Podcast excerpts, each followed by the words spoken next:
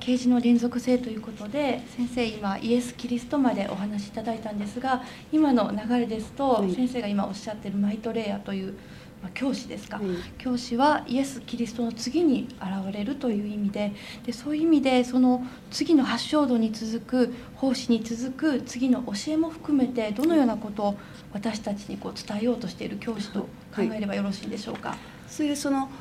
まあ、もう一つそのイエス・キリストの後にモハメッドが続いてイスラム教徒になりまイスラム教が発生発祥しましたけれどもあのそれぞれの教師方が各時代時代の境目にそして新しい時代から次の時代に移る時に新しく人人類にとって必要な教えを提供するその必要のために現れてるんです。じゃあその時代というのは何かというとこのこれ天文学的な話になりますけども事実天文学的な事実なんですけども太陽そして太陽系全体が黄道帯という天空を巡っているわけです。で一周大体一周するのに2万5 6千年かかります。はい、でその黄道帯上にある12の星団にそれぞれこう経過していくわけですが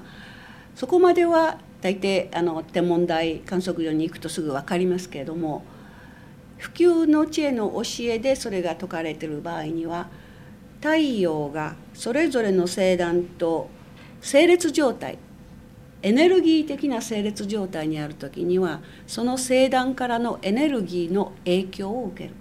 でその影響を受けてその人類はの意識が変化していく。ですからその意識の変化そして新しい時代のエネルギーの特質というのはその前の時代エネルギーの特質とまた違ったものですからその時その時で次の新しい方向を示すために偉大なる教師が現れる。必要なエネルギーに合った教えが出るということなんでしょうか。はい、で同時に人類自身もどんどん進化しています。人類例えば2000年前の人類に今の教育制度の発達とかそれから科学技術の発達想像もつかないものですよね、ね。はい、そこまで人間の意識もどんどん進化してるわけです、拡大してるわけですですから大昔の教えをそのまま当てはめているのではなくてその次次々に啓示のが展開されていくわけです。ですからもちろん大昔の教えだからといってそれが実際に実行されていれば人類ももっとあの高度に進んでるんですけども例えばブッダの教えるにしろさっぱり実践されていませんよね。もう欲望と所有物をもうがっちり握って今のこの世界の分離分裂の状態にまで引きずってきましたからそしてイエスがその後に説かれた愛と奉仕の教えこれも実践していないために今のキリスト教などはもうものすごい闘争闘争の戦いの中で分離分裂をやってしかもそれもキリストの教えという名目のもとでやってるわけですね。でイスラム教徒もそうなんです。これはモハメッドがイエス各社がモハメッドを通して教えられた教えなんです。にもかかわらずキリスト教徒とイスラム教徒はものすごい敵対関係ですよね今現状が。やはりそういうその各時代に沿った教えそして今の時代もその例外ではない。今新しい時代に入ってきている。アクエリアスの時代とか砲兵級の時代、えー、水亀座の時代皆さん話を聞いたことがあると思います。過去の二千数百年は魚座の時代いわゆるパイシス創業級の時代と言われて創業級の星団とこの地球が整列状態にあったためにそのエネルギーの影響で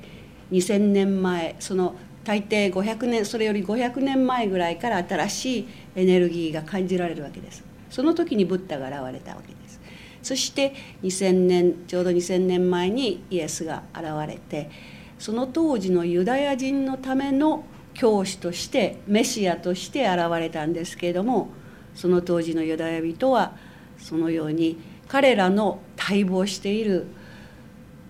偉大なるメシアというのは彼らをローマの支配から救い出してくれる偉大なる武勇の武王であるというように僧侶たちから教えられてましたからイエス愛を説かれるイエスをあの拒絶して十字架にかけたわけですね。で今もやはり今度はマイトレイヤこの新しい時代アクエリアスの時代、はい、その当時のあのパイシスの時代の最初からのエネルギーの影響を人類が受けた時には初めて個人性あるいは献身理想というものが芽生え始めて。そしてこの2,000年間にそれが大きく育ってきました。あまりにも確立されたのでそのものすごい個人性が自分の理想自分の献身する教えイデオロギー宗教それに狂信的に向けられるような状況にまで走ってしまう次の新しいアクエリアスのエネルギーの特質これを人類が受けた時には統合というつまり今まで理想とされてたものが実際にこの物質の世界で統合され表され融合されていくというそういうエネルギーなんです。ですから過去の時代から見ると2000年前には考えられなかったことが今も当たり前のことになってます。ということはこの次の二千数百年の間に今私たちが理想として持っているもの例えば人類同胞愛とか愛奉仕とかそういうものが今ではそんなもうそれが実際にこの世界に表されるということは全くもう全くあなたはユートピア的なもの考え方だとか相手にしませんよね。しかしいやおうなくそのようになっていくんです。それはエネルギーがそうなってるということ私たちがエネルギーに反応して、はい、で霊的なエネルギーというのはそのいろいろな種類のエネルギーがあります。アクエリアスの新しい時代のそのエネルギーあるいは神の意志を表すエネルギー神の愛を表すエネルギーそういうエネルギーがありますからそしてエネルギーにはアイディア理念というものが包含されてるんですでそれに敏感に反応する方たちがそのアイディアを取ってそれを今度は人類が使いやすい理想にして教えるわけです。そして一般大衆が自然にそういう理想というものを身につけていく。でそのために今回もそういう歴史上の周期の例外ではなくていわゆるここで言われる未来仏あるいは第五ブッダ弥勒菩薩がこの今の人類の必要に応じて現れておられると。ということはこの今回の場合のマイトレイヤこれは秘境の教えでは2000年前にマイトレイヤがイエスというお弟子の弟子であったイエスを通して教えを説かれた。あのバプテスマ洗礼から十字架にかけられる3年間。イエスを通して教えを説かれたけれども拒絶されその当時の人類にとって受け入れられずにやり残した仕事があるわけです。でこの2,000年と間そういうキリスト教弥勒の教えでいろいろ人間は少しずつ少しずつやはり奉仕とか愛とかを云々するようになりましたけれども今回この次の2,000年間再び自分がやり残した仕事を完成させるために現れてられる。で今回はそれまでは弟子を通して必ず偉大なる教師方が現れていましたブッダの時もそうですブッダが釈尊がお亡くなりになった時点でもブッダがこの世にいなくなったのではなくてゴータマ王子釈迦族のゴータマ王子のその弟子であったゴータマ王子を通してブッダが教えを説かれた。ブッダとマイトレイヤは人類の最も上の長兄であると大昔からお二人はずっと人類の先に進んでこられた方であって。今回もブッダがマイトレイヤの背後にあって共に活動しておられる。そして今回マイトレイヤはブッダが成し遂げた仕事のその土台の上に立って2,000年前にやり残した仕事をまた今次の2,000年の間に行う決意を持って出てこられた私たちがそういう、まあ、説明をすると恐れ多いんですけどもマイトレイヤご自身も今回また新しい時代の世界教師として現れるための覚悟とその準備を整えて出てこられている、もうこれしかも今回は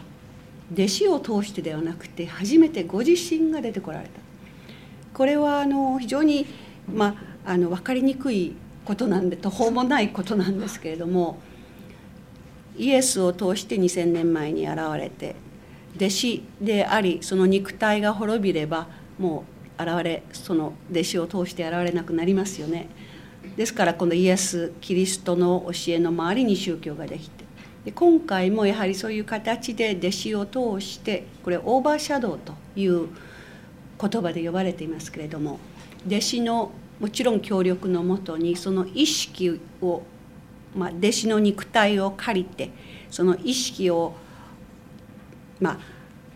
マイトレイヤーのエネルギーで覆ってそしてコミュニケーションを行い教えを説くという形なんですけども、はい、もちろんもっといろんなレベルのオーバーシャドウが完全なオーバーシャドウからほんのちょっとした印象付けからいろんなレベルがあります。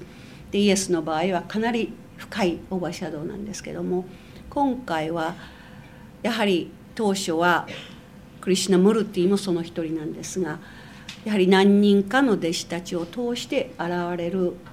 予定だったということなんですが、